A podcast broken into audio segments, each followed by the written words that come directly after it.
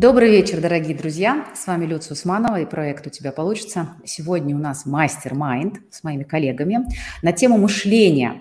И для начала я хочу коротко представить каждого из э, наших гостей. С каждым из них мы уже встречались, и они вам, э, скорее всего, знакомы, но тем не менее э, традиционно расскажу коротко о каждом. Итак, Павел Вербняк, эксперт по психологии достижения успеха, автор проекта «Успешное мышление». Павел, вас приветствую. Добрый вечер. Так, Герман Карельский, кандидат философских наук, психолог, консультант. Герман. Всем добрый вечер. И Сабина Кулиева, практикующий психолог, тренер. Сабина, Добрый вечер, очень-очень вас рада. Ну что, коллеги, спасибо, что пришли, нашли время сегодня, в пятницу вечером, поговорить о таком важном моменте, о мышлении. Почему мы взяли эту тему для мастер-майнда? Почему именно об этом хочется поговорить? Ну, ожидаемо, да, первое это то, что, в общем-то, тема достаточно актуальная. В принципе, про это многие говорят, и, и позитивное мышление, мышление успеха, всякие разные виды мышления. А, эта тема, мне кажется, на пике. С одной стороны. С другой стороны, люди понимают, что от мыслей наших много что зависит. То есть вот эта мысль материально сейчас кажется этим вообще никого уже не удивить. А с другой стороны, вообще до сих пор непонятно, что с этим совсем делать, как справляться, как научиться слышать вот э, эти голоса в голове, управлять этим оркестром, вообще откуда он взялся, и почему эти люди, как говорит Черниговская, какое они имеют право вообще там в моей голове что-то за меня решать. Да, и это очень любопытный феномен. Мы говорим об этом в контексте того, как благодаря мышлению, управлению можно сделать свою жизнь, в общем-то, качественно лучше.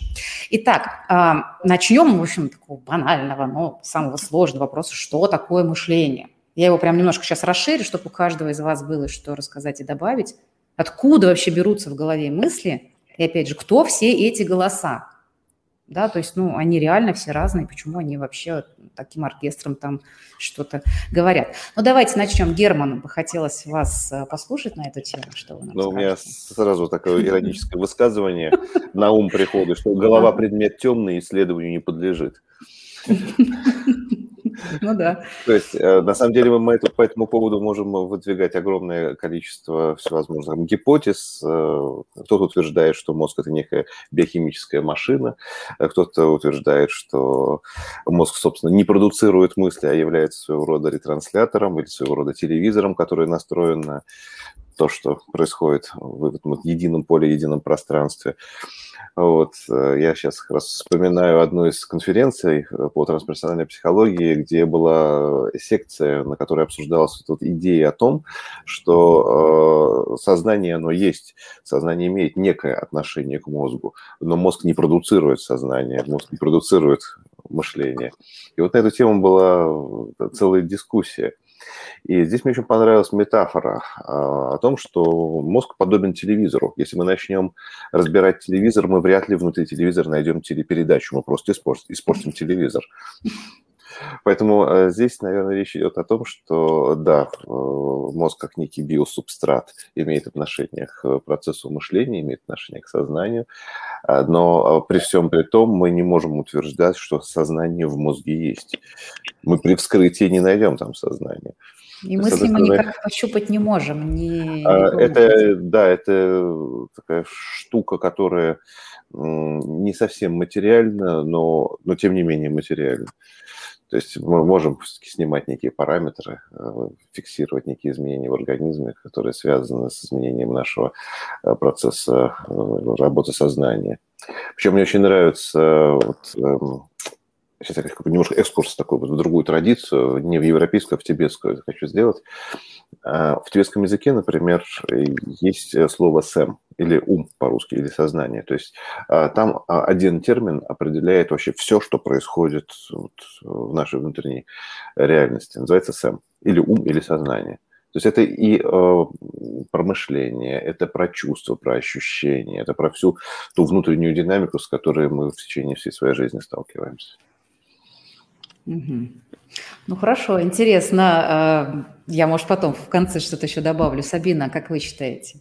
Что, ну, что как у вас мнение на это? Если, если мы будем рассматривать, э, не будем рассматривать мышление как, или сознание как продукт чего-то, а будем рассматривать как некий феномен, то я бы говорила о том, что а, ну, то, то, что мы точно совершенно можем свидетельствовать на физическом уровне, у нас есть серое вещество.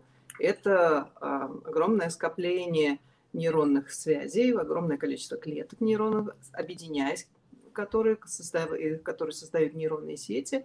И благодаря химической и Э, активности, электрической и химической активности, между которыми происходит нечто, что нами воспринимается как мысли, образы, э, голоса. Некоторые из нас умеют галлюцинировать даже запахами или ощущениями. И э, я поговорила о том, что ну, вот, я просмотрела пять основных функций, которые выполняет наша центральная нервная система. Это ну, чувствование, sensation, то, что называется, да, вот э, ощущения, которые мы испытываем, и в широком смысле этого слова, наш мозг, это же такое, он, мне, мне иногда, когда я думаю о нашем мозге, знаете, у меня такие какие-то, очень много сочувствия к нему. Представляете, такая мощная а, машина, назовем ее так, которая заключена в темный склеп, под названием наш череп, да, никогда не имеющий никакого, никакой связи с внешним миром, за исключением вот этих двух отростков, которые в виде э, ретины глаз, значит, выдавлены э, в ходе эволюционного процесса. Очень-очень интересно. И мы фактически, наш мозг имеет контакт с реальностью только благодаря нашим пяти органам чувств. Это зрение, мы при помощи фотонов э, наш мозг получает информацию о том, что это а, день или ночь, время, время года, смена сезона. И, ну, то есть, таким образом идет вот эта смена циркадных ритмов. Э, слух, а, обоняние, осязание и, и э, ощущения, вот эти, и тактильные, тактильные вот эти переживания.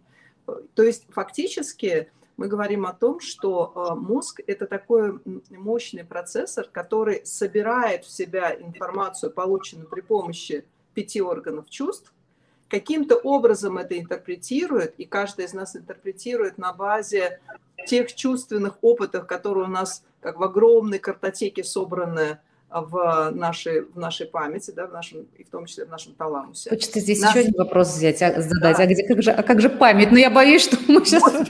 А, и на потом, вот посмотрите, потом на базе, там, вот, представляете, это такой, мне иногда такой образ, знаете, вот библиотекаря такого, который, значит, поймав какой-то внешний сигнал, звук, голос, запах. Мы на очень многие из нас реагируют на запахи. Побежал, значит, в картотеку, выдернул из картотеки наиболее подходящий, значит, под это какой-то пример, сказал, вот так надо реагировать. И дальше он готовит э, все наше тело, в зависимости от того, что он вытащил, значит, из картотеки, бей, беги, замри, исчезни, ну или какой-то конструктивный э, способ взаимодействия. И меня, конечно, совершенно зачаровывает а, сам этот процесс, когда я такой, такой мультик смотрю, который происходит, а, и когда мы испытываем всякие тяжелые чувства, страдания, да, когда я работаю с клиентами, и они говорят, ну почему, почему этот человек так со мной поступил, или ну какой я идиот, почему я это сделал, я люблю задавать один вопрос. Что должно быть правдой для того, чтобы это поведение было единственно уместным, возможным, потенциальным и, и правильным?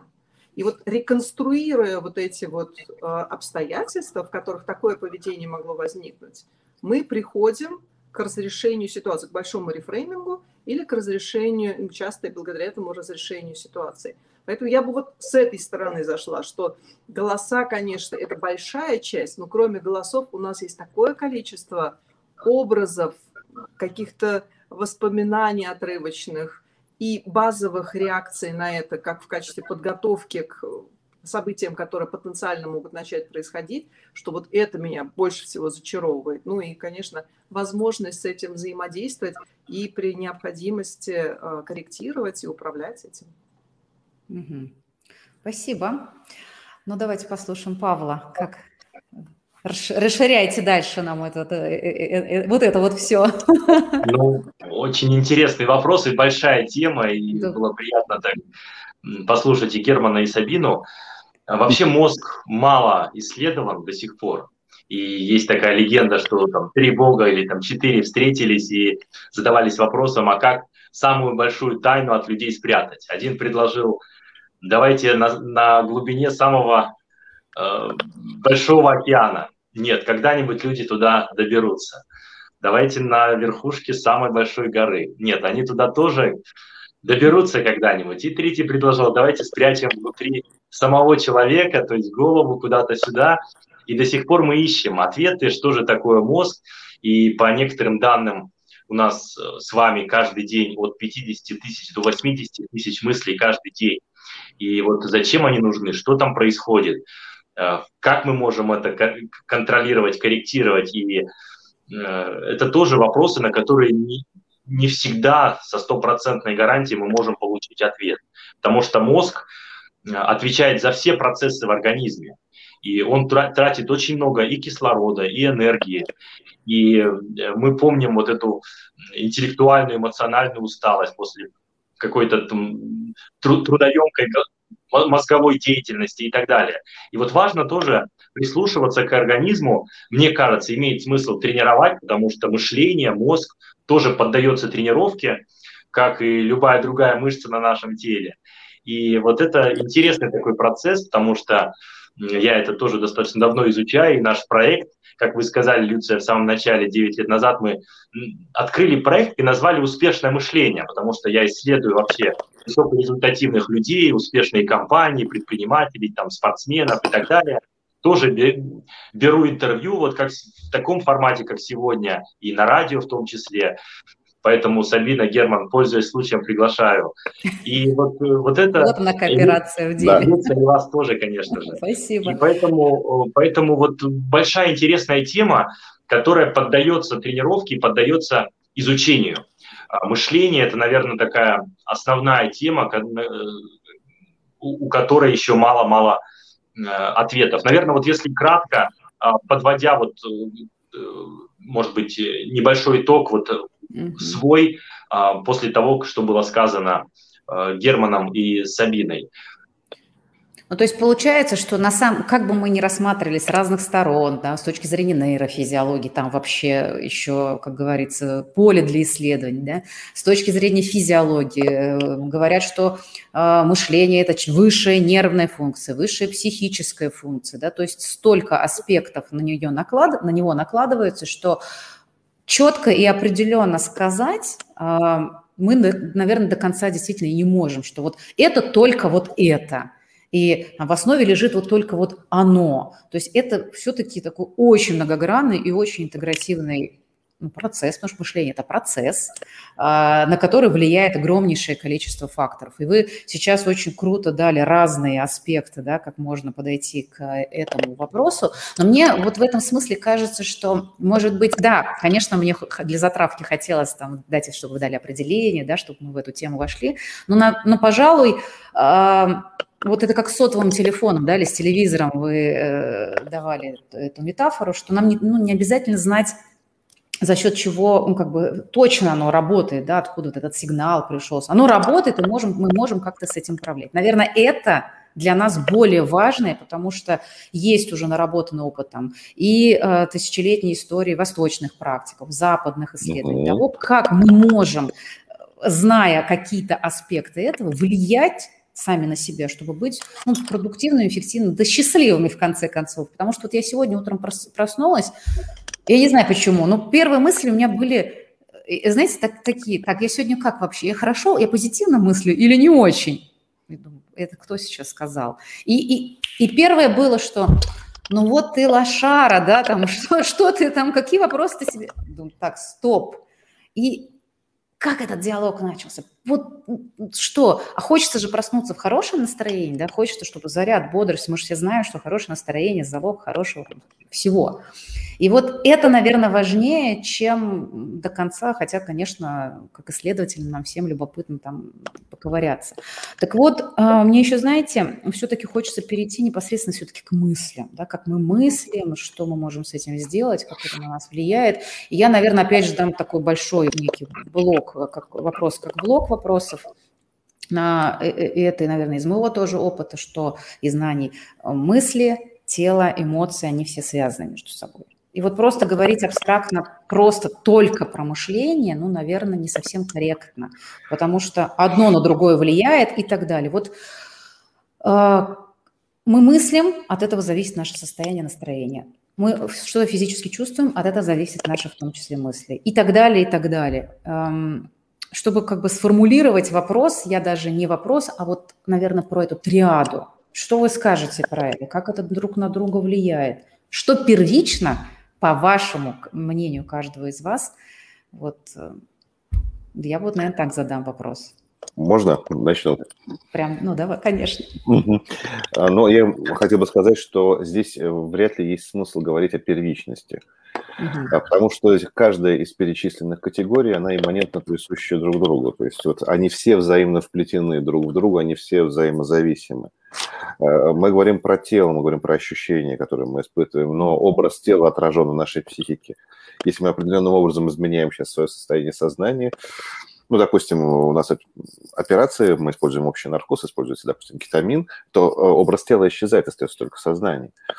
То есть э, я это к чему говорю, что тело как коммуникатор с миром, тело как то, чему как бы, вот, присуще наличие органов чувств – оно отражено в нашей психике. У нас психика связана с телом, тело связано с психикой.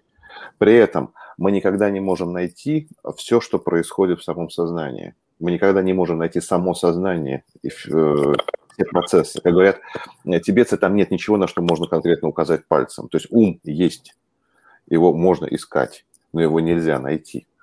Сейчас я просто поясню, о чем я говорю. О том, что вот сейчас издалека зайду. А, есть люди, которые имеют техническое образование и, наверное, изучали теорию систем.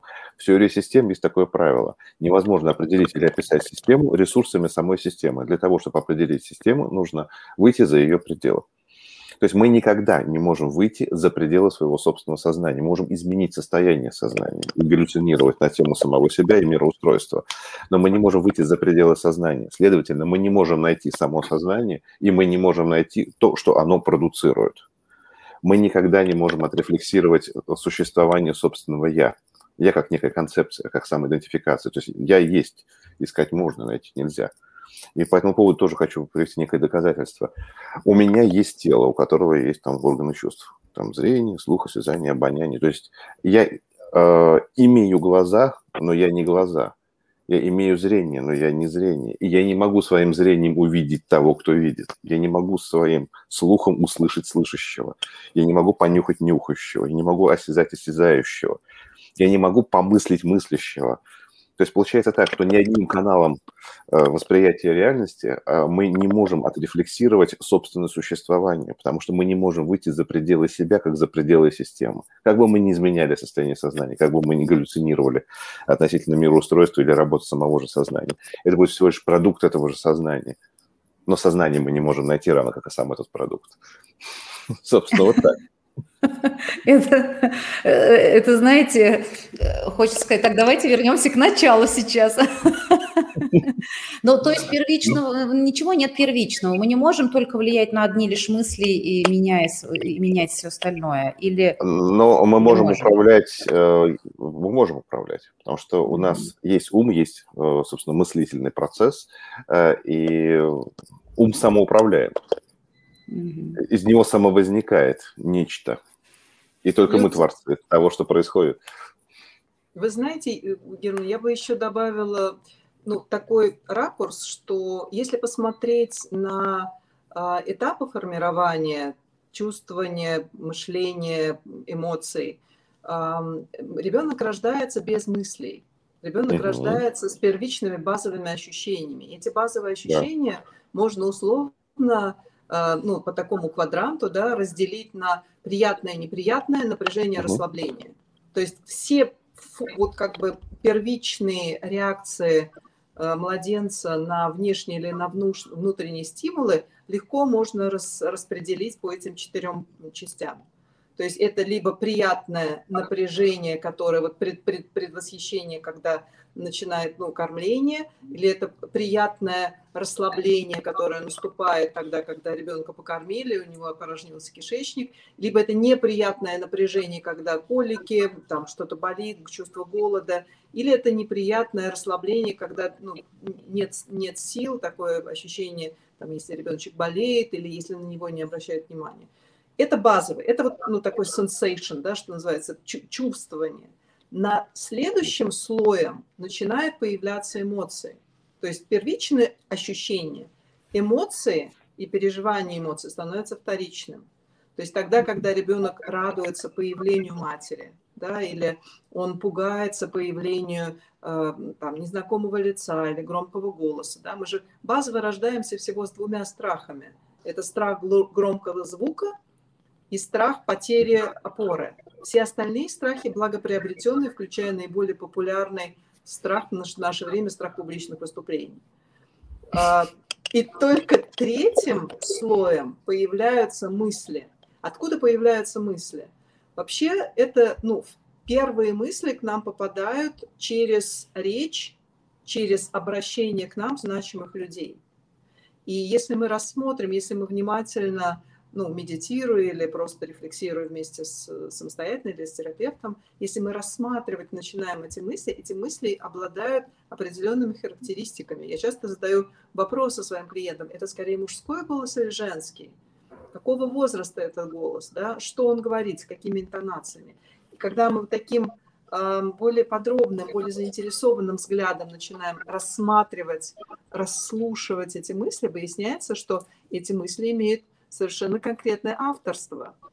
То есть это то, что говорили нам наши близкие, наши значимые люди на раннем этапе нашей жизни, потому что ребенок рождается без отношения к себе, у него нет ощущения сепарации, ощущения отделенности между там, собой и, и, и матерью, да, потому что 9 месяцев нахождения в материнском теле, они, они создают устойчивое вот это ощущение симбиоза, и фактически вот эта первичная э, травма сепарации происходит в момент родов. И по мере того, как в отношении ребенка э, транслируются ожидания, осуществленные или неосуществленные ожидания. Хотели мальчика, родилась девочка, хотели блондину, родился брюнет, да, хотели... То есть насколько ребенок попадает э, в некую матрицу, в нек, некие представления э, семьи или близких, того, каким он должен был бы быть, и насколько он этому соответствует, в отношении него транслируется это наш ребенок, это мой ребенок, это наш мальчик, это наша девочка, или, ну нет, это какой-то вот, ну, совсем, совсем не наш. И из этого начинают складываться первичные мысли. Затем, то, то есть вот базовый, когда, так сказать, набор произведен, когда вот происходит это, знаете, вот это несносные двухлетки, да, когда ребенок начинает кричать «нет, я сам», появляется вообще это, это «я» становится постепенно идентифицируется. И ребенок уже может начать говорить о себе там, Миша хороший, или а, Анечка, Анечка, Анечка вот красивая. То есть говорят о себе дети часто в третьем лице. И интересно, что вот я, когда работаю с женщинами ну, в, групповым, в групповом сеттинге, я говорю, вот подумайте, пожалуйста, а, когда мы перестаем хвалить ребенка, за все. За то, что проснулся, за то, что поел, за то, что покакал, за то, что не покакал, за, за то, что вот он просто есть. Какая, вот как, когда мы перестаем умиляться всему тому, что с ребенком происходит. И женщина так обычно задумывается, говорит, ну, э, ну в 4, наверное, или в 5. Но чаще всего я слышу, когда рождается второй ребенок. Mm. То есть, когда внимание сплит, да, когда внимание начинает распределяться, потому что как только рождается младший, ты автоматически становишься старшим, ты становишься взрослым.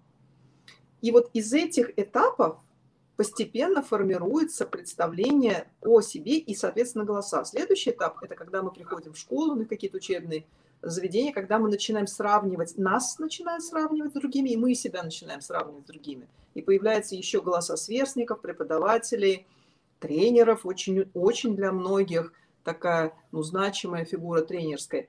есть еще один большая такая ну, каноническая фигура бабушки. Вот для многих бабушка является таким, или дедушка для некоторых, вот особо счастливчиков таких, когда является такой архетипической большой мужской или большой женской фигурой. И это все является источниками тех самых голосов, которые в нас звучат. И наш собственный голос, который формируется, как мне кажется, как некий микс из всего того, что мы слышали о себе и что наиболее сильным образом на нас повлияло, вот тот голос, который звучит у нас таким фоном постоянно, да, Люция, то, о чем вы говорили, который, с которым вы просыпаетесь, это голос, ласковый голос мамы, который говорит, мил, девочка моя милая, просыпайся, доброе утро, здравствуй, моя хорошая, да, или это какой-то строгий голос, э, который я прям прекрасно помню, когда мне мама говорила, хватит спать, пора вставать. И вот этот голос, который я пробуждала, думаю, боже, нет, я так не хочу. Я хочу переучить. Я, мы прям с клиентами работаем над тем, чтобы переписывать вот те э, аудиокассеты, те, те файлы звуковые, которые у нас в голове звучат. Потому что мы не можем избавиться от негативных мыслей. Ну, невозможно. Как Герман сказал, там э, ее мысли как физического объекта, на который можно указать пальцем, нет. Его но нет. Мы, но, но мы свидетельствуем эти угу. звуки по своим ощущениям, чувствам, которые рождаются в ответ на это, и по своим действиям. То есть, смотрите, э, формирование, да, ощущения, эмоции, мысли, действия. Вот в таком, как бы, если смотреть ну, некий на таймлайн, да, мне кажется, вот таким образом происходит. Но тогда, когда к нам, ко мне приходят люди, да, с э, какими-то проблемами, с, с тем, что они хотят изменить самоощущение или мысли, самый длительный и такой скрупулезный, ну, я бы сказала, монашеский даже вот путь – это менять мысли. Я как э, человек, который ну, живет в современном мире, понимаю, что в общем, у нас нет такого luxury, как, знаете, у ранних психотерапевтов, когда два-три раза в неделю можно было ходить на часовые сессии.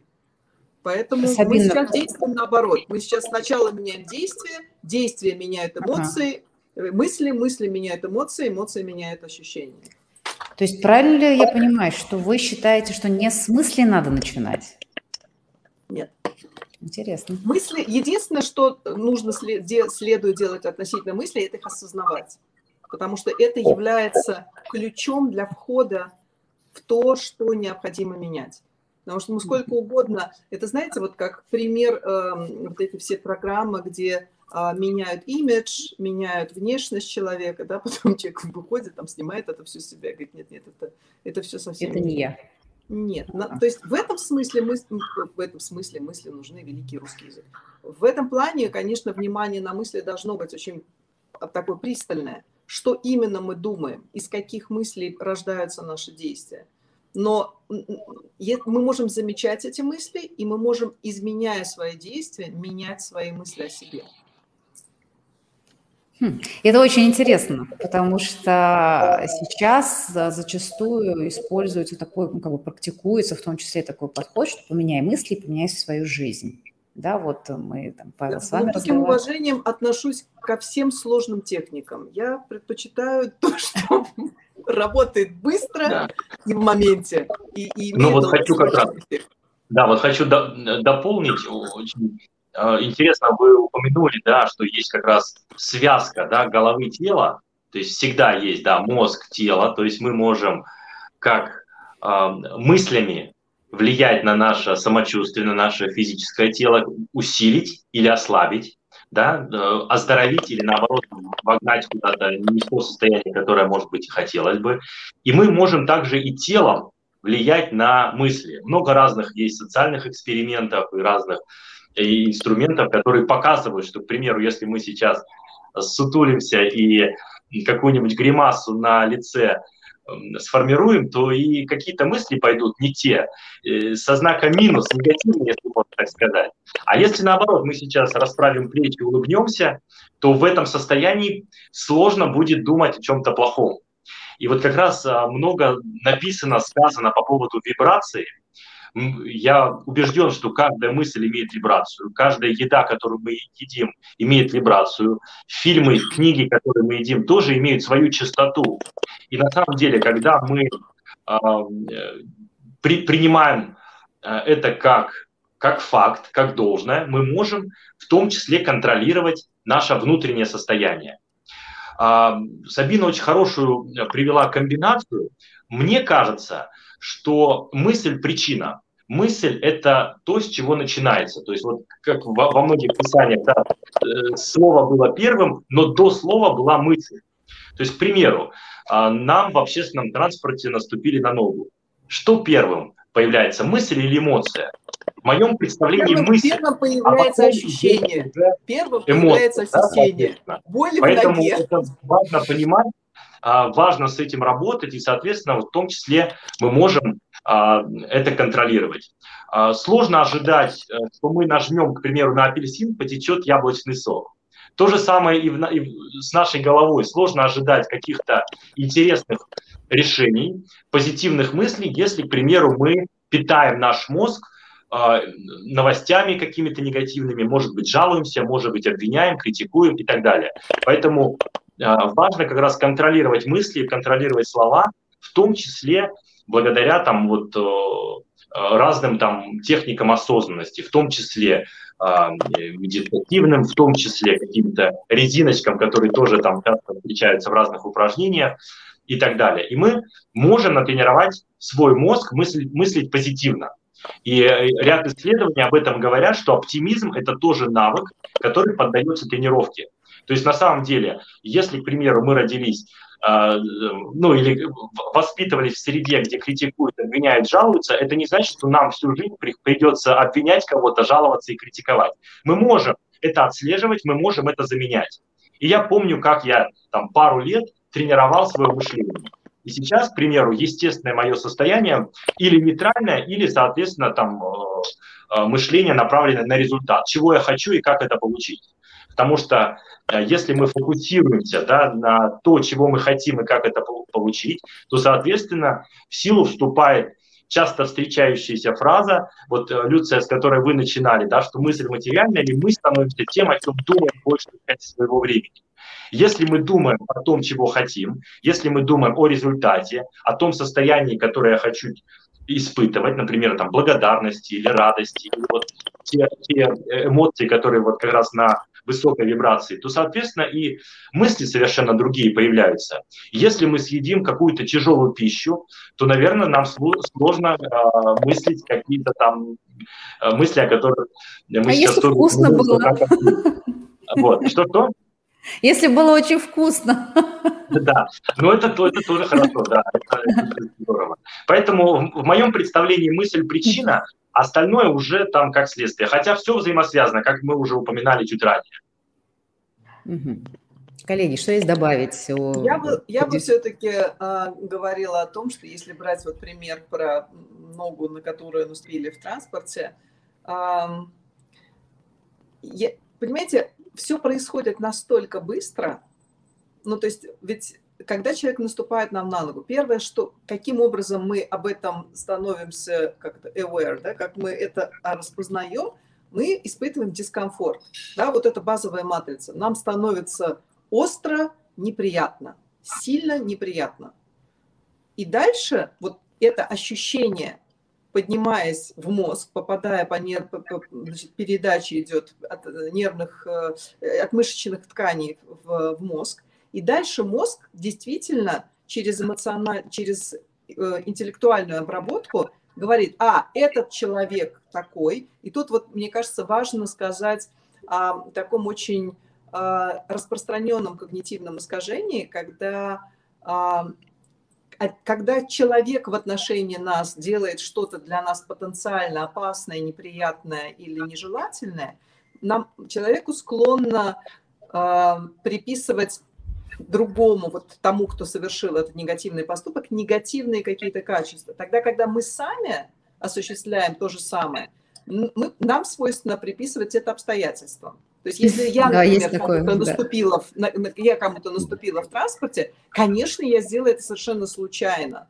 Ну, то есть я, я оступилась, там водитель мог э, дернуть, и я потеряла равновесие. Но если кто-то другой мне наступил, вот он точно грубиян, хам и вообще совершенно не умеет себя вести. Вот это вот когнитивное искажение, очень важно, важно помнить об этом что тогда, когда в отношении нас, это вот э, есть русская пословица, в своем э, глазу бревна не замечают, а в чужом глазу соринку. То есть вот в этом смысле, да, очень важно быть свидетелем того, что со мной происходит. в этом смысле осознанность является первым фактором. Герман что-то хотел добавить, да? Я хотел, да, извиняюсь, что ага. стремился перебить. Я тут как раз э, услышал э, такой момент, связанный, ну, на мой взгляд, с важной темой, это с теневыми аспектами личности, потому что, собственно, об этом сейчас речь э, зашла. То есть, и когда у человека нет должной осознанности, должного как бы навыка саморефлексии, то естественно, что он будет попадать в вот этот вот базовый конфликт маски и тени, когда я не принимаю в себе то, что не принимаю в другом, и не принимаю в другом то, что не принимаю в себе. И отсюда эта обвинительная позиция, от, отсюда, собственно, вот там вся эта история с бревнами и соринками в глазах. Да, там, вы знаете, вот, ну, можно как бы посмотреть на это с философской такой точки зрения, про незнание своей тени – но э, это реально это разные зоны мозга. Та, та ну, часть да. мозга, которым мы, мы как бы думаем о себе, и та часть мозга, которая думает о том, что думают о нас другие люди, это просто две разные части мозга. Это, ну, как бы это на, на функциональных МРТ это очень четко видно. И мне безумно интересно, э, как вот ну, я надеюсь, что в ближайшем, может быть, мы с вами все это уже застанем, следующее там поколение, 25 лет, когда можно будет терапевтические интервенции проводить в, э, при, при отслеживании вот этих функциональных МРА, когда мы будем видеть реальные изменения работы мозга вот в, в онлайн-режиме. Как та или иная интервенция при, при, приводит к э, активации других зон мозга, да, потому что мы уже знаем, что там вот правая префронтальная кора, это, она отвечает за сильные негативные эмоции, да, там амигдала, которая находится в основании черепа, она, ну, как бы это то, э, как бы э, а, а, реакция «бей, беги, замри, исчезни», да, она оттуда приходит. То есть мы уже знаем довольно много, мозг уже картирован достаточно ну, активно, и он продолжает картироваться все быстрее и быстрее вот последние, за последние 10 лет. Но я вот прямо жажду того момента, когда, когда мы сможем, сможем это видеть, и, наконец, восторжествует, что какая-то психотерапия станет самой самый успешный. Вот мне очень интересно. Я думаю, Сабину, это уже на грани, буквально там 5-7 лет, мне кажется, уже что-то такое появляется. Да-да-да. Ну, вот смотрите, да, то, о чем мы говорим, здесь, опять же, мы касаемся, э, мы не можем все, все, все равно да, вот я, я, я прям не хочется докопаться до сути. А, а что вообще происходит первым? Потому что когда, с примером, мне наступили на ногу, я вот, ну, соглашусь, наверное, с тем, что все-таки физический сигнал прошел, да, а потом я сабанционировала, и что-то, и, и включилась какая-то реакция, паттерн привычный, там, вот, и, и поехали. А есть, например, а, другая история, когда я относительно чего-то думаю определенным образом и никак не могу даже осознать эти мысли. Что я имею в виду? Ну вот те самые пресловутые установки, убеждения, которые бессознательные.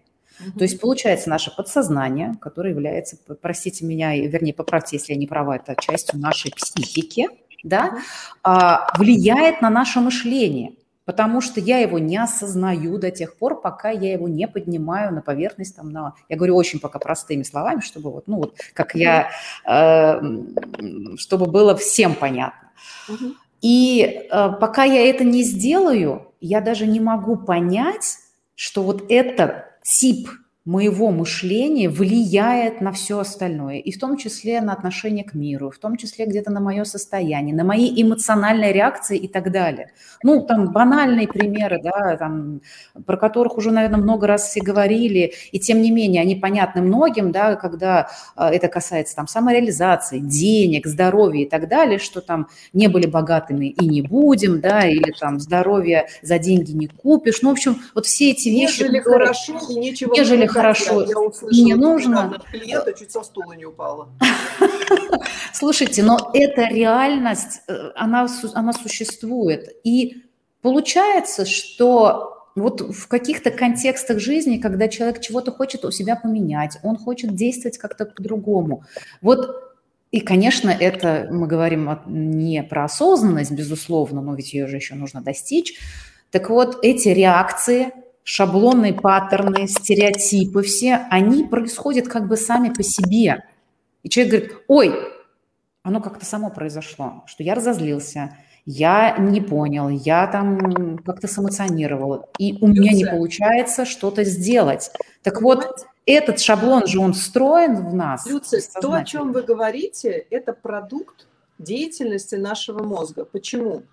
Потому что, возвращаясь вот как раз к, к тому, в чем, в чем главная функция мозга? Это выживание и выживание с наиболее э, энергетически эффективным методом, да, с минимальными затратами.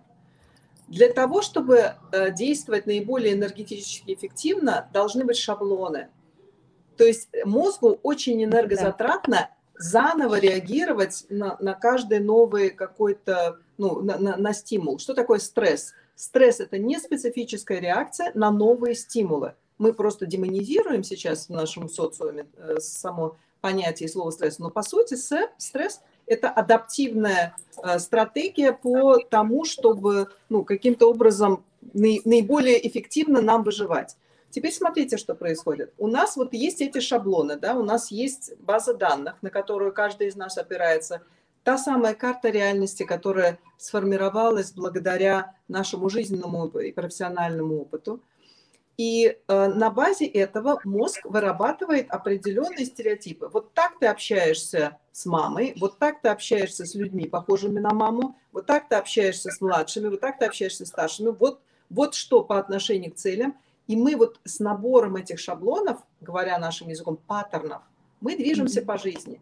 И такие же паттерны существуют эмоциональные, такие же паттерны существуют телесные. Я думаю, ни, ни для кого из вас не, не секрет, да, что поза – это есть мышечный паттерн, да, и, ну, как бы, расправляя позу, мы меняем, таким образом меняем, э, изменяем сначала свою постуру, потом и свое самоощущение. Просто хотя бы через то, что у нас снимается мышечное напряжение с одних групп мышц, и мы начинаем дышать по-другому, по-другому поступает кислород, по-другому начинает питаться ткани, да, и мозг в первую очередь. То есть то, о чем вы, Люция, говорите, это я, ну, такой яркий пример шаблона, который сформировался в определенных условиях. Там и тогда он был абсолютно адекватным, но он перестал соответствовать требованиям жизни. То есть многие э, паттерны, которые мы наследуем, например, в нашей, наших семьях, у наших родителей, они сформировались как стратегия выживания. У многих из нас родители социально выживали, у многих из нас бабушки и дедушки выживали физически. Это и да. Все эти паттерны мы унаследовали. Но как это, как говорят американцы, да, what brings you here won't take you there. То, что вас привело сюда, не приведет вас туда, куда вы хотите попасть. Поэтому э, вот те, и когда мы первым шагом, когда мы начинаем осознавать, что с нами происходит, а начинаем мы это осознавать исключительно через необходимый достаточный дискомфорт. Вот ну, у меня прямо есть модель изменений. Сначала должен быть необходимый достаточный дискомфорт. И для одного это просто мысль, ой, кажется, я снова делаю не то, что мне хочется, а кому-то надо просто в мясо на эти кровавые грабли да наступать уже до такой степени, что уже сил никаких не остается. И только через этот дискомфорт начинается, понимаешь, ой, нет, как-то здесь мне что-то совсем плохо, я хотел бы как-то по-другому. И большая часть людей на этом останавливается. Они, угу. когда когда, вы форм... когда ты спрашиваешь у человека, чего ты хочешь, он говорит, я хочу, чтобы прекратилась проблема, я хочу, чтобы она исчезла, я, я хочу, чтобы ее больше не было. Но внимание человека при этом остается направленным на проблему, но не на решение, но не на ожидаемый результат, понимаете? И вот главная задача сначала осознать, что не так, осознаем мы это всегда через дискомфорт. Нет таких изменений, которые приходят через комфорт. Даже если это ну, э, вот мне захотелось выучить там иностранный язык, или я хочу поменять, я хочу там стать э, профессиональную свою реализацию. Это все равно должен быть интеллектуальный, эмоциональный или физический или социальный дискомфорт. После этого появляется понимание, что нет, я не хочу быть, я хочу отсюда уйти. Отсюда начинается поиск вектора, куда я хочу двинуться. А дальше в моей модели мы ищем внутренние и внешние ресурсы для того, чтобы этот вектор осуществить. И делаем первые шаги, получаем обратную связь, начинаем движение в сторону ну, желательных изменений. Я бы здесь эту тему хотел бы немножечко развить. Меня так триггернула вот э, ваша фраза относительно того, что клиенты говорят, что я не хочу, чтобы у меня было это, я не хочу, чтобы мне было плохо. Они обычно даже не задаются вопросом, а когда мне не будет плохо, то как будет? То будет то есть, а как она, а да. То есть, э, таким образом, по идее, человек э, должен выстроить свой вектор развития э, в сторону реализации своего запроса, в сторону, собственно, того, что ведет его к успеху и к его значимым целям. И в любом случае, когда мы двигаемся вот по этому вектору развития, мы действительно сталкиваемся со стрессогенными условиями. То есть получается так, что в ряде случаев нам могут быть полезны, назовем так, технологии управляемого стресса, потому что только через пиковые переживания, через вот этот вот поток новизны, который приходит через чувства, эмоции, новые ощущения, мы получаем некие новые знания о себе и о мире, мы получаем новые навыки. Мы все больше и больше можем раскачивать этот вот психологический маятник, выдерживая все большую интенсивность новых ощущений, ощущений, новых переживаний, а, когда мы адаптируемся к новой ситуации и вообще пускаем в свою жизнь поток новизны. И с каждым разом, когда завершается наш период интеграции, а, мы сможем все больше и больше вот раздвигать этот э, чувственный и ощущенческий диапазон. И это как раз развивает. Герман, и смотрите при этом, как, как мы попадаем в какую западню. Наше э, ну, как бы достижение цивилизации состоит в том, чтобы, что мы находимся в состоянии высочайшего комфорта, которое возможно было бы достигнуто для человечества. Исключение Но это ведет к регрессу. Простите? Это ведет к регрессу. Да, и я, я, я, я, они... я это хотела сказать, что да. и теперь смотрите, что делает человечество в попытке нас, нас сложно убить, да, на, не первый миллион лет пытается сделать эту планету, но мы пока ее побеждаем. Вот в тот момент, когда мы создали себе максимально комфортные условия с точки зрения жизни, жизнедеятельности, да, никогда еще люди не умирали от переедания. Все, ну, как бы еще сто лет назад люди в основном умирали от недоедания, недопитания, недостаточности. Сейчас мы мрем просто миллионами от пере.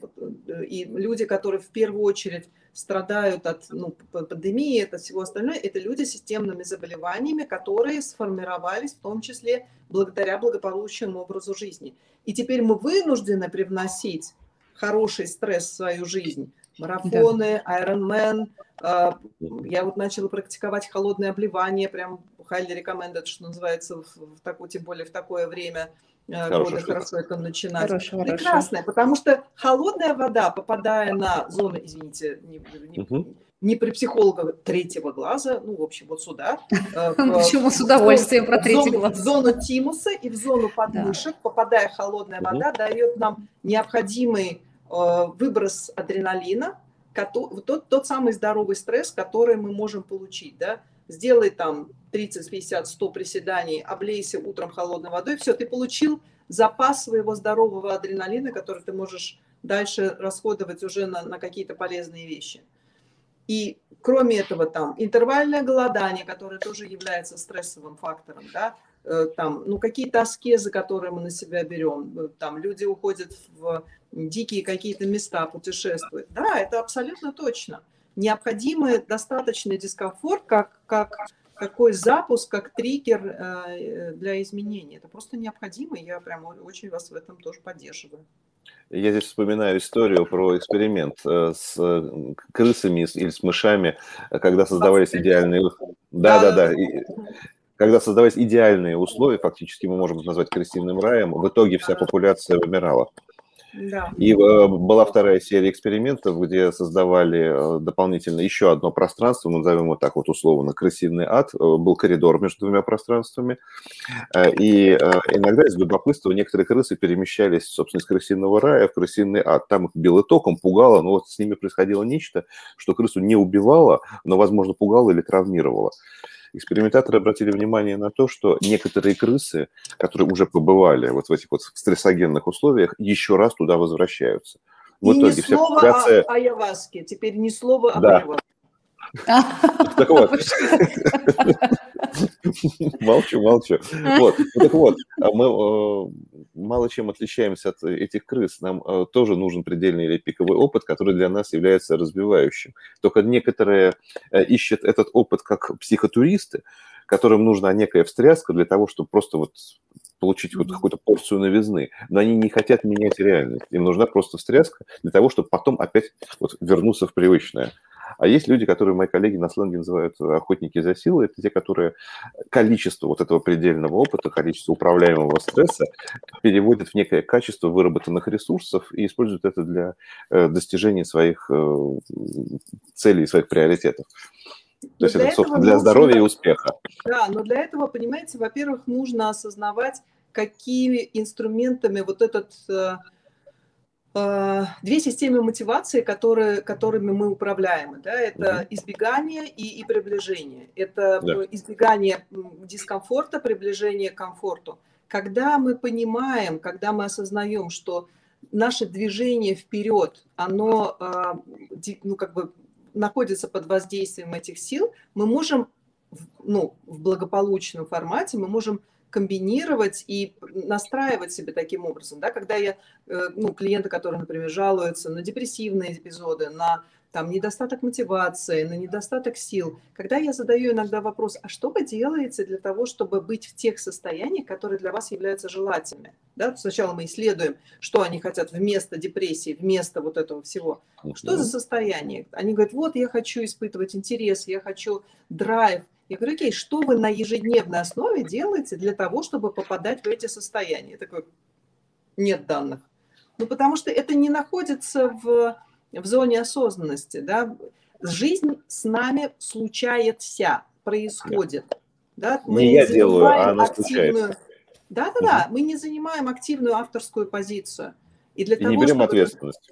Ну да, но ответственность, она же приходит, вы же понимаете, да, же это, любая свобода – это ответственность. Кому Конечно. из нас нужна лишняя ответственность, да, ради бога. Люди нас... бегут от свободы, бегут от ответственности. Да, Они бегут в зону комфорта и прикрываются позитивным мышлением.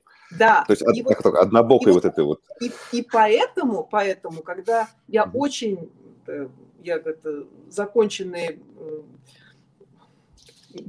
в общем, позитивный, э, позитивно мыслящий человек, но тогда, когда я слышу от людей, что надо мыслить только позитивно, надо делать только вот это, я говорю, понимаете, две системы мотивации. Но это невозможно. Мы не можем избежать негативных переживаний. Нам негативные эмоции даны как, как, как и все эмоции. Они даны как компас, Туда, сюда ходить, туда не ходи. Здесь башка снег, башка попадет, совсем мертвый. Ну, ну вот ты... эта история про позитивное мышление, мне она на самом деле глубоко интересна. Вот мы, Павел, с вами очень много про это говорили. Я думаю, вы сейчас добавите еще здесь. Но у меня всегда возникает вопрос. Вопрос, который касается просто использования а, позитивного мышления. Когда, например, человек исп, испытывает ну, разные состояния, разные эмоции – и условно говоря, там прочитал какую-то книгу про важность позитивного мышления, и там, в общем-то, мы, мы все прекрасно понимаем, да, что вот эта связь, она есть. И вот стоит и смотрит в зеркало и говорит, там, у меня все хорошо, я самый привлекательный, там, вот эта вся история про вот тренинги, про то, что э, нужно мыслить позитивно. И я очень много сама этим в свое время занималась, и мне это интересно. И в то же время иду по пути вот, ну, там, разбора со своими там, психологическими травмами, да, со своими, э, с разным опытом. Ну, то, о чем вы сейчас говорили, и вот я сейчас, э, интересно, начинаю к себе это все примерять. Когда, например, э, я ловлю себя на негативные мысли, и у меня, например, в этот момент есть какое-то эмоциональное состояние. И я говорю себе, так, стоп, там, как бы, давай ты, ты по-другому, там, ну, условно говоря, ты лошара, да, нет, все не так, ты молодец. У меня есть в этот момент ощущение, что я сама себя обманываю. Вот прям, ну, я, я не могу мимо этого пройти. И я тут... Начинается вторая серия марлезонского балета. Люция, ну ты же знаешь, как важно позитивно мыслить. Давай ты дальше продолжай в эту область. И, и, и это очень интересный диалог уже просто другого порядка, потому что э, привычка к саморефлексии срабатывает постоянно. Я вижу свои вот эти э, э разные уровни эмоционального пласта, там, физического, мыслительного. И у меня прям в этот момент ощущение, что или я где-то не догоняю, или здесь как это, вкралась опечатка. Я, меня есть комментарий, но раз вопрос был Павлу, пускай Павел отвечает. Отдувайте.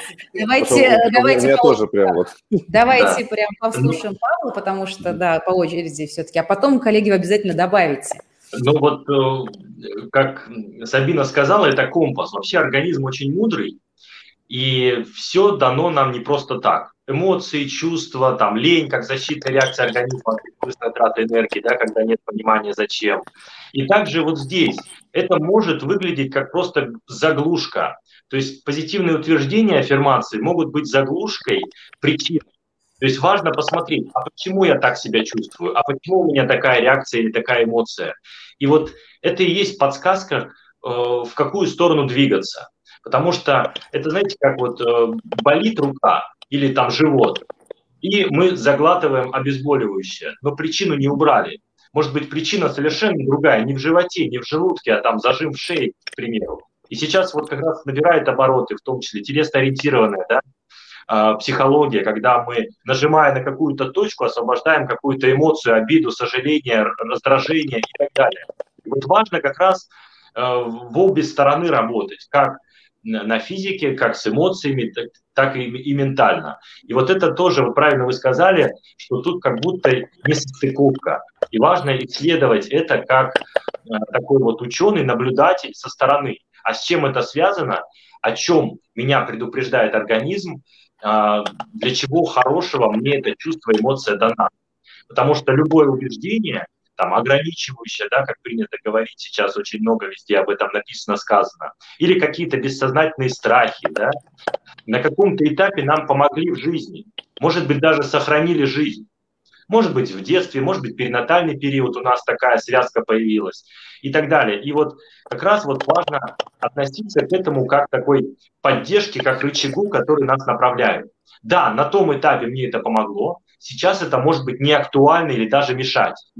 Но на внутреннем уровне у нас это убеждение состоит, вот, в, в, состоит в, такую, в такую конструкцию формируется, что если я дожил до 30, до 50, до 60 лет или до 25, значит, это убеждение мне помогало. Зачем я буду с этим что-то делать? Зачем я буду это менять? Но когда мы включаем вот эту осознанность, о которой мы сегодня уже несколько раз упоминали, и понимаем, что да, спасибо большое, это мне помогло тогда, ты выполнила свою функцию, но сейчас мне уже не актуально. Тогда мы можем принять решение и заменить эту установку на какую-то поддерживающую. Но вот все начинается с решения, а что я могу с этим сделать? Я останусь в этой зоне привычного, да, вот зоне комфорта, зона привычки, или хочу расширять ее, делать что-то по-новому. И вот э, в том числе ряд там, инструментов, рекомендаций, э, которые помогают повысить творческий такой потенциал, креативность, это делать что-то по-новому. Да? Сложно ожидать, что мы решим ситуацию какую-то проблемную на том же уровне, на котором она была создана. Возможно, мне нужно отстраниться, посмотреть со стороны или прибегнуть к помощи специалиста, потому что даже условно там суперхирург сам себе операцию не сделает. Вот так же и здесь важно, важно вот э, эти подсказки видеть повсюду э, и обращаться за помощью, когда это требуется. Не, не говорить, что я супер, я справлюсь, у меня все хорошо перед зеркалом, я люблю себя, я эффективен, я результативен, а внутри что-то другое. А внутри программы на клеточном уровне, может быть, от наших предков, говорит совсем другое. Да, может да, быть, да, я да. в этой жизни с этим не сталкивался, но, к примеру, связка, деньги большие, это опасно для жизни, сработало, потому что бабушку или дедушку, классический пример, часто встречающийся, к примеру, раскулачили, и большие деньги были опасны для жизни. Вот и это нужно посмотреть, а с чем это связано? А может быть сценарий там не только финансовый, а отношения с людьми. Разные люди, а реакция одна и та же у меня. Сценарий поведения один и тот же. Поэтому, значит, где-то глубже причина. Значит, какая-то программа у меня сидит, которая меня оберегает, которая как предохранитель меня сдерживает от какого-то шага, от, от нового, от неизвестного. Может быть, вот этот страх публичных выступлений равно страх критики осуждения меня сдерживает. А может быть, страшно боли, страх отказа, страх неудачи или страх успеха, ответственности. И вот с этим можно и нужно работать, но отталкиваться от того, чтобы присмотреться, не закрывать глаза, говорить, все хорошо, я, я великолепен. Да, да, да, да. А открыться и посмотреть, а может быть не так все хорошо, как я себе говорю, как я себе программирую вот эти мантры, читая по тысяче раз. Конечно, мы можем много, многие пласты снять позитивными утверждениями, аффирмациями, визуализацией, медитациями, но некоторые э, инструменты, мне кажется, имеет смысл какие-то взять по, поглубже, посмотреть, а что, что внутри. Да, мы как луковицу снимаем, снимаем, снимаем, а до основания не дошли. Поэтому важный такой большой интересный вопрос, который как раз, мне кажется, является причиной, э, ответ на который мы можем э, применить к разным ситуациям нашей жизни. То есть как раз связка сознания и подсознания. Когда часто рисуют вот этот айсберг, 5% это наше сознательное, сознательные цели, навязанные какие-то установки, убеждения, а подсознание 95%. И мы можем этим 5% влиять на 95%. Но если мы их столкнем, то, конечно, 95 выиграет. Ну да. Так, да, да. Хотели Я добавить хочу добавить еще. одно, Люция. Когда возникают, э, ну, вот такое self-destructive, да, такой саморазрушительные внутренние посылы, монологи или диалоги, если в этот момент э, у человека, уже прямо в этот момент нет хорошей поддерживающей фигуры внутренней, которая этому противостоит, конечно, это выглядит и звучит как фейк. То есть эту, эту фигуру, этот голос, его нужно практиковать. И здорово, когда этот голос, он звучит как голос доброго друга, который говорит, слушай, ну, я знаю, что ты там не выспалась сегодня, что тебе...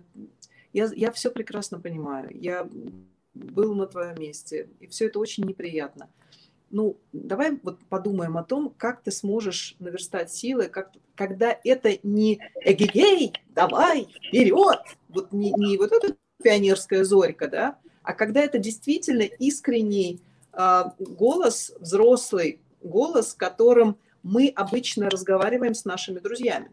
Вот этот вот парадокс меня просто каждый раз приводит в состояние ну, потрясения. Я говорю, вот вы тем, то, что вы сейчас о себе говорите, да, какое вы ничтожество, как вы ничего не можете, как... вот вы, так, вы это говорите своему другу тогда, когда у него что-то не получается? Нет, конечно. Я говорю, а что вы ему говорите? Ну что, слушай, ну вспомни, как у тебя что было хорошего. Я говорю, ну так вот, вот это оно и есть. Просто вот этот момент понимания того, что этот голос нужно культивировать, оно, он, он не вырастет за один раз тогда, когда нам плохо в этот момент включить эгиги. Нет. Это ежедневная маленькая скрупулезная работа. У нас зубы не становятся здоровыми. У нас ну, от того, что мы один раз пошли и там Airflow сделали. Да? Это ежедневная работа, это ежедневная два и там три раза в день, чистка зубов, а, ирригатор, зубной флосс. Это вот это такой мыслительный зубной флосс которые необходимо делать. Нужно вычищать. Как вот нужно избавляться от трансжиров, от каких-то там избытка сахара, вообще желательно вообще от сахара. Вот это все надо вычищать для того, чтобы тело имело возможность быть в хорошем ресурсе. Точно так же от всего этого трэша нужно избавляться на интеллектуальном уровне. И тогда эти слова, эти, эта интонация, этот голос будет убедителен. Тогда мы будем верить себе. Потому что если мы себя много раз обманывали, если мы обещали себе что-то и не делали, если мы хотели начать с понедельника, с начала месяца, с 1 января, много раз и не делали, конечно, у нас не будет э, доверия своему голосу. Но если мы изо дня в день делаем что-то, там, я вот сделала недавно там зеленый детокс, да, у меня, у меня есть это теперь в опыте как там два года назад я его делала, или там практики там, табату, которые я делаю. У меня есть опыт, что я могу рассчитывать на себя. И тогда, когда это есть, тогда из этого опыта я могу себе говорить, слушай, у тебя получится. Нужно, вот, вот, нужно создать условия, начало и поддержание изменений. Для меня это всегда еще поддерживающий круг выбранной семьи. Я, вот вы знаете, мы с вами говорили на эту тему. Да. Те люди, которые наибольшим образом формируют меня, потому что пять самых близких ко мне людей, мы являемся среднестатистическим э, э, из этих близких нам людей. Причем близкие не территориально, а близкие по духу. Это могут быть люди на, друг, на другом конце земли, но которые меня вдохновляют настолько, что я тянусь к этому как некой ролевой модели. И вот это делать, да, и тогда эти голоса приобретают совершенно другой вес и интонацию. Я бы хотел здесь добавить еще относительно ловушек так называемого позитивного мышления. Вот э, очень часто человек сталкивается, как сегодня уже неоднократно говорилось, с неким переживанием дискомфорта, то есть сталкивается с неким потоком симптомов, э, говорящий о том, что как-то мне не так. То есть что такое вот э, не так, что такое не нравится? Совокупность симптомов. Что-то происходит на уровне тела дискомфортное, что-то происходит на уровне чувства эмоций, что-то происходит на уровне э, мышления, там, изменения восприятия и так далее, и так далее. Э, вспоминаем здесь слова Юнга, что симптом содержит в себе тенденцию к исцелению. Если мы начинаем убегать от симптома, соскакивать с процесса, то, по сути, что мы делаем? Мы опять то, что пытается выйти из бессознательного, выйти на уровень сознания и вторично пережиться, мы обратно заталкиваем в то есть включаем механизм подавления или, ну, иногда вытеснения. То есть получается так, что э, аффирмация в ряде случаев, или аффирмация, или вот это вот стремление только позитивно мыслить, это как раз э, механизм э, вторичного подавления проблемного материала. Да, когда мы не позволяем себе разрядить материал.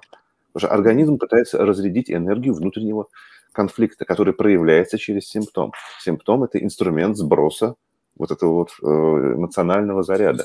Сброса через мышечную активность, через спазмы, блоки зажима, через чувство эмоций, через изменение восприятия или мыслительного процесса. Так вот, э, вот эта установка, что я иду только в позитив, это про то, что я избегаю негатива, я избегаю в том числе теневых аспектов личности, потому что это больно, это страшно, туда не хочется попадать. Я, естественно, что делаю? Включаю защиту как отрицание, рационализацию или вот включаю избегающее поведение. Но зато я весь из себя белый пушистый, весь из себя такой позитивный. До первого лужи с грязью, До который первого. станет триггером. Да, потому что такие истории, когда человек там про, про опять же, возьму некий там образ, да, там я занимаюсь йогой, там я не ем мясо и, и так далее. Я не ем мясо, а вы трупоеды, ходящие кладбище Да, да, да. И а вдруг а вот белый пушистый. Да, и тут все такое вот прям в белом пальто, и вдруг история о том, что в ресторане нет вегетарианских блюд. И вдруг такое количество агрессии. Агрессия я с этим сталкивался. Просто, да, я очень часто с этим сталкивалась. Первое, когда я не понимала, в чем здесь фишка, вот там какое-то количество лет назад, ну как так-то, как же, как же человек там вроде бы там, ну все, с телом работает, там вроде бы там все практикует, медитирует, все замечательно. Может быть, это а избегание? Да, в чем же, в чем же, почему так? И мне было это очень интересно исследовать, и вот то, о чем мы сейчас говорим, на самом деле, это очень важная история для того, чтобы мышление в таком позитивном ключе по-настоящему работало. Оно реально работает, но мы же все с этим согласны, да? Вот здесь я вот прямо хочется перебить, можно вставить коротенькую?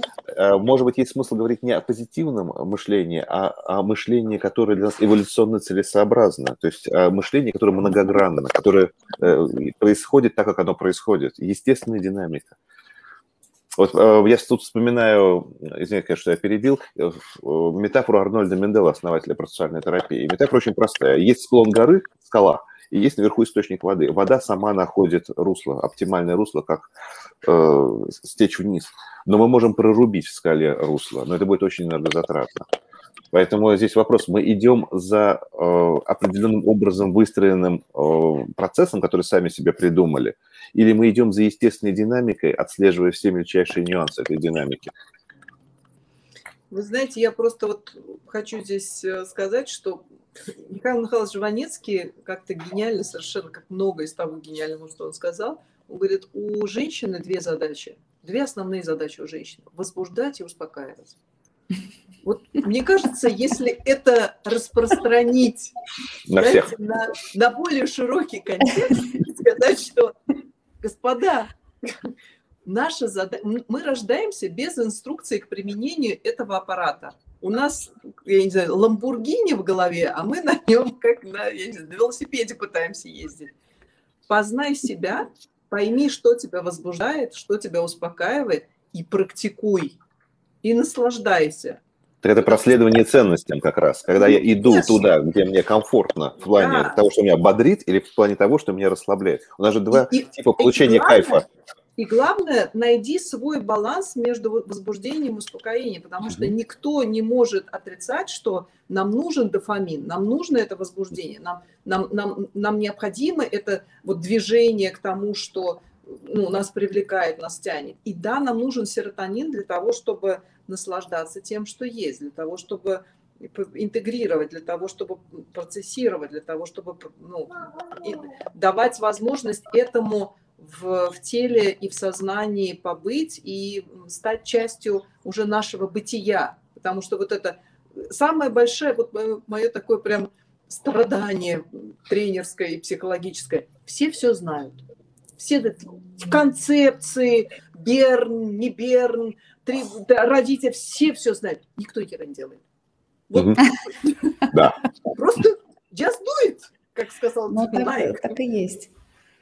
Ну, вот смотрите, э, у меня раньше была иллюзия такая, что, ну вот, э, наверное, как у многих, да, что вот у тебя все хорошо, и это признак э, здоровья психики.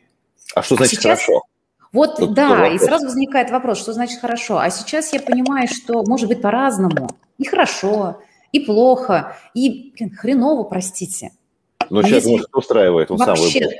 Э, нет, ну я имею в виду в контексте, может быть, какой-то а, ну ситуации. Да. да, не вообще по жизни, а вот, например, ну какие-то, я не знаю, там, нога заболела, ну что там, да, вроде ну, слушайте, когда это... убирают люди, не может быть хорошо. Не мы может быть хорошо, да, да, то есть есть контекст. Больно, ну да, просто боль неизбежна, страдание – это выбор. Вот не надо страдать лишним образом. В мире достаточное количество боли вот самой по себе. Не надо множить. Мы множим боль бесконечным руминированием. И в чем трагедия вот негативного мышления? Вместо того, чтобы пережить этот опыт, вынести, оплакать, вынести выводы, сделать выводы и вынести из этого опыт, и дальше действовать по-другому, мы продолжаем снова и снова, когда и еще раз о московской кольцевой дороге.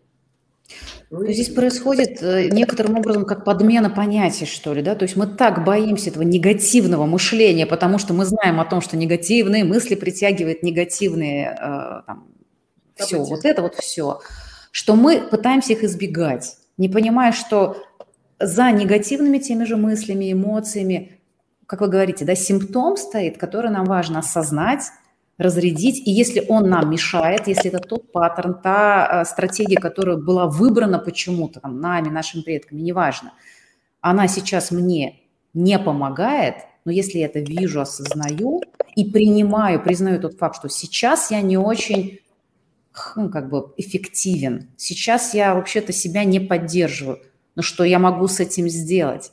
И здесь мы получается, не только говорим про мышление как таковое, да, что вот оно есть как бы как некая вот функция, которая идет сама по себе, а все же мы говорим об этом интегративном подходе, где есть и мышление, и эмоции, и тело, и, и вот это и есть то, с чем, тот материал, с которым я могу взаимодействовать. Да. Совершенно верно. Но в том числе мы видим, как это тоже социально одобряется, да, показывать в Инстаграме, ВКонтакте, в Фейсбуке только хорошую сторону. Даже хотя, на общества.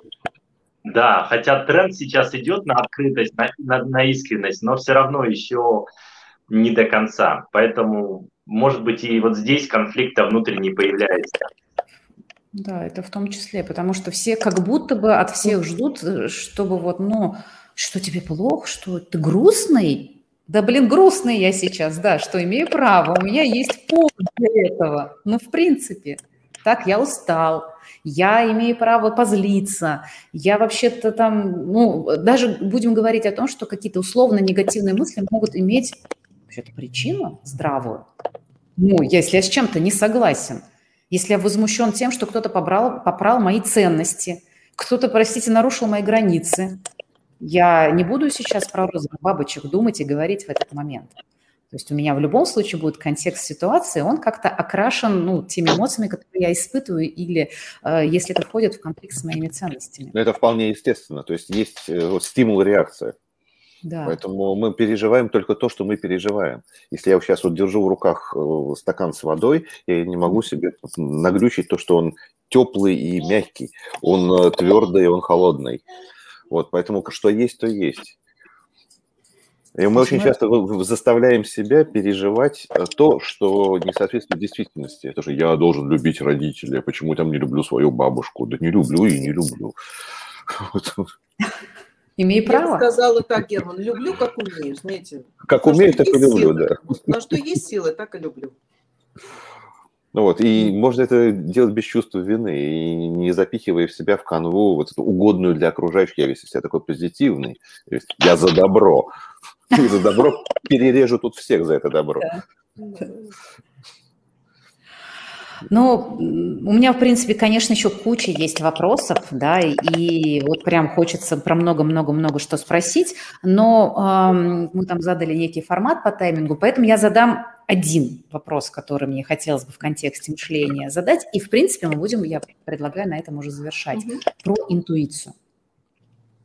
Вот интуиция, э, мне бы хотелось послушать, коллеги, ваше мнение, она, это же тоже объект так, не, неправильно. Это объект нашего мышления или все же это, опять же, э, Теория нечто сознания. больше? Да, потому что, как я слышу интуицию, это какой-то голос в виде мыслей, опять же, да, который ко мне приходит, но он как-то отличается. Или это какое-то ощущение в теле. Как это связано с нашим мышлением, да, поскольку тема мышления наша, связано ли оно вообще, и можем ли мы на это как-то влиять?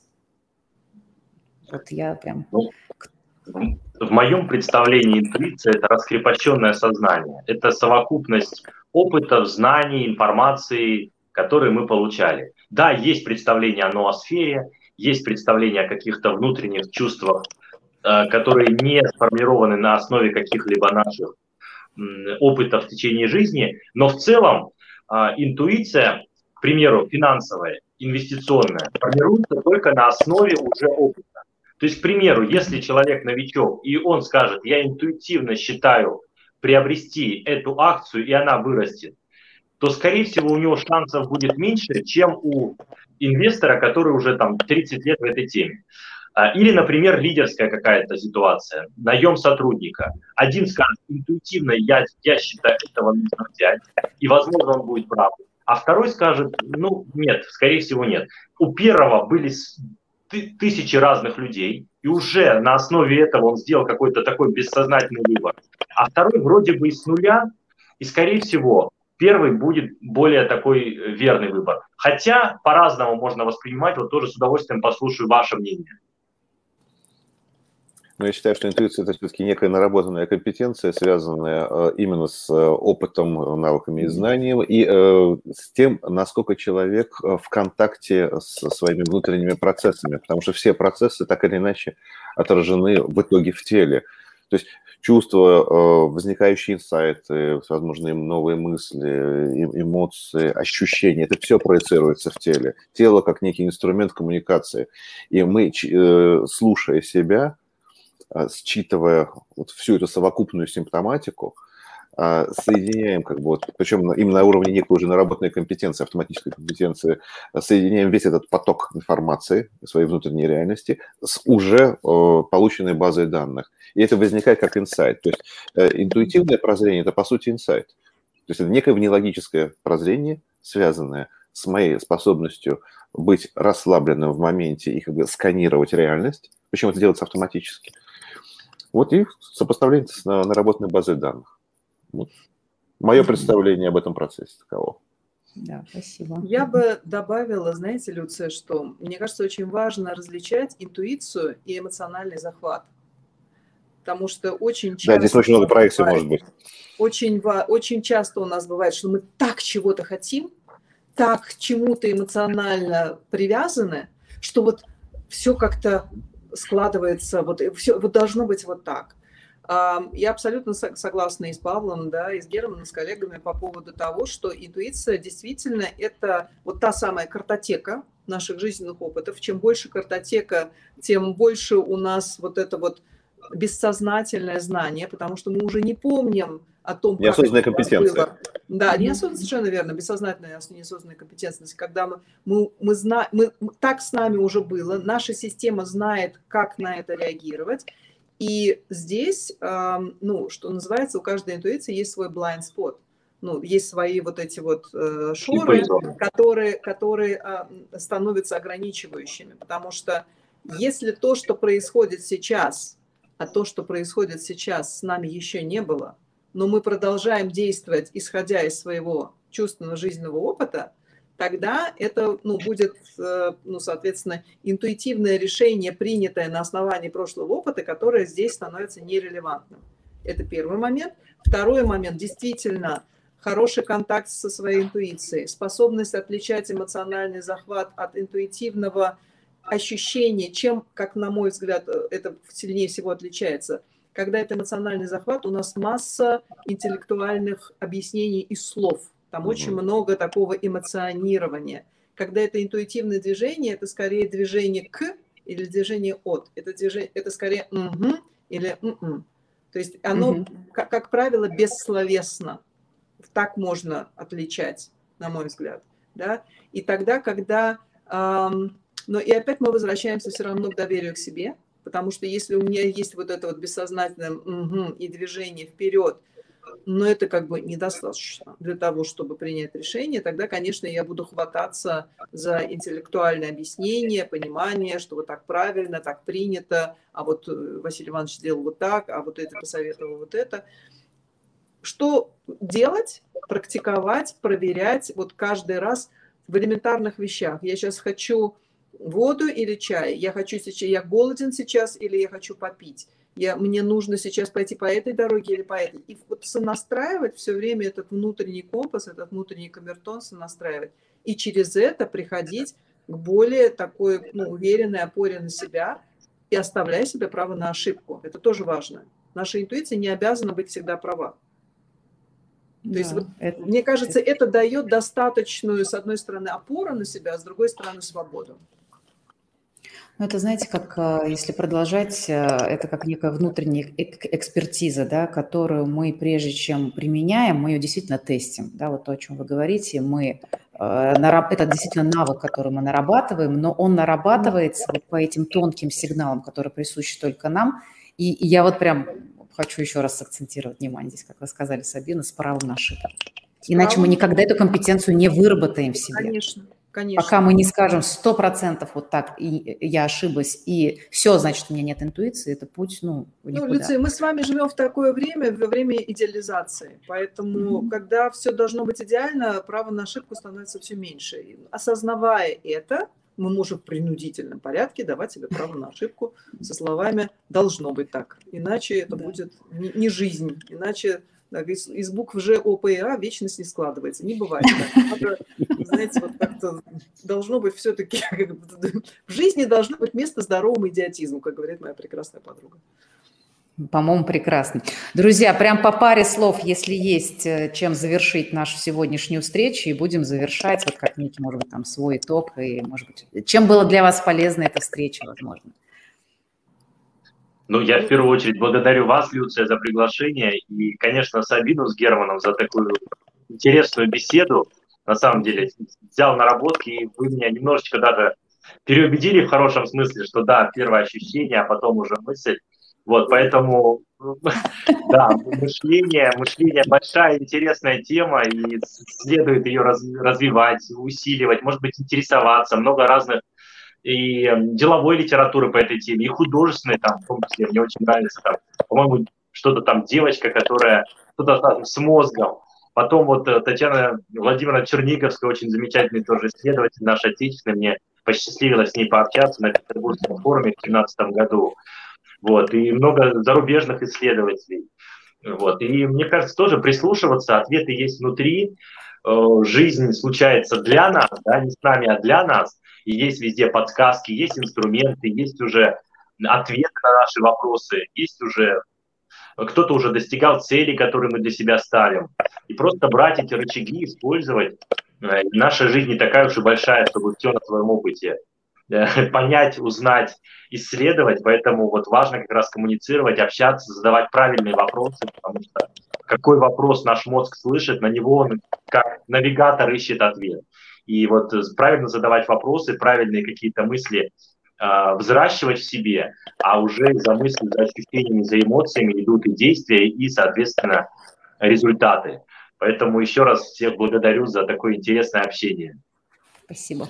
Также присоединяюсь. Э, спасибо вам за общение и в наш э, как бы, в наш период жизни, который мы сейчас проживаем, где идет вот эта разделенность, встреча хотя бы вот, я уж молчу про вживую, встречу на таком вот, назовем так, круглом столе, э, тоже чертовски приятно. Это и обогащает, это дает возможность общаться, это дает возможность э, делиться разными мнениями, дополнять свою информацию в рамках заданного контекста чужой информации mm-hmm. на эту же да. тему. Поэтому спасибо вам за обогащение. Вот, я думаю, что мы, мы все вместе были полезны тем людям, которые нас послушали. По крайней мере, у каждого из нас своя точка зрения. Вот, и совокупность этих точек зрения может дать кому-то прекрасную пищу для ума. Говорят, да, это две большие разницы или четыре маленькие в зависимости от обстоятельств. Вот. Я хочу сказать, что просто, Люца, спасибо большое за а, возможность, за это пространство я продолжаю истово верить в то, что перекрестное опыление рулит, да, и вот мы сегодня поделились каждый своим, своей точкой зрения, каждый ушли с обогащенной э, взглядом своих коллег. И э, мне кажется, что самое главное, что я выношу, то, что я то, что я несу, что я несу, да, что я несу. Я стараюсь нести то, что э, нужно делать то, что делает вас живым, конкретно вас. Делайте то, что делает вас живым. И это, мне кажется, выходит за рамки правильного, хорошего, социально приемлемого чего-то всего остального. Потому что жизнь действительно, вот я соглашусь с вами и примкну, что называется, жизнь у нас одна, она совсем не так длинна. Есть шанс, что при хорошем обращении мы можем дожить до 100 лет – но вот э, как-то нужно, хочется прожить ее так, чтобы не было мучительно больно за бесцельно прожитое. Поэтому делайте так, делайте то, что делает, позволяет вам чувствовать себя живым и здоровым. Все. Коллеги, огромное спасибо и присоединюсь к вашим э, вот этим э, круглому уже столу, да, правда. Я благодарю вас за вот это переопыление, за точки зрения, потому что, ну, благодаря именно этому мы и сами расширяемся, и даем возможность нашим зрителям, слушателям расширять э, свой выходить из своего тоннеля в более широкое видение. Благодарю вас, благодарю зрителей, слушателей за то, что вы были с нами, и надеюсь, вам было полезно. Всем Спасибо. пока. Спасибо. До встречи.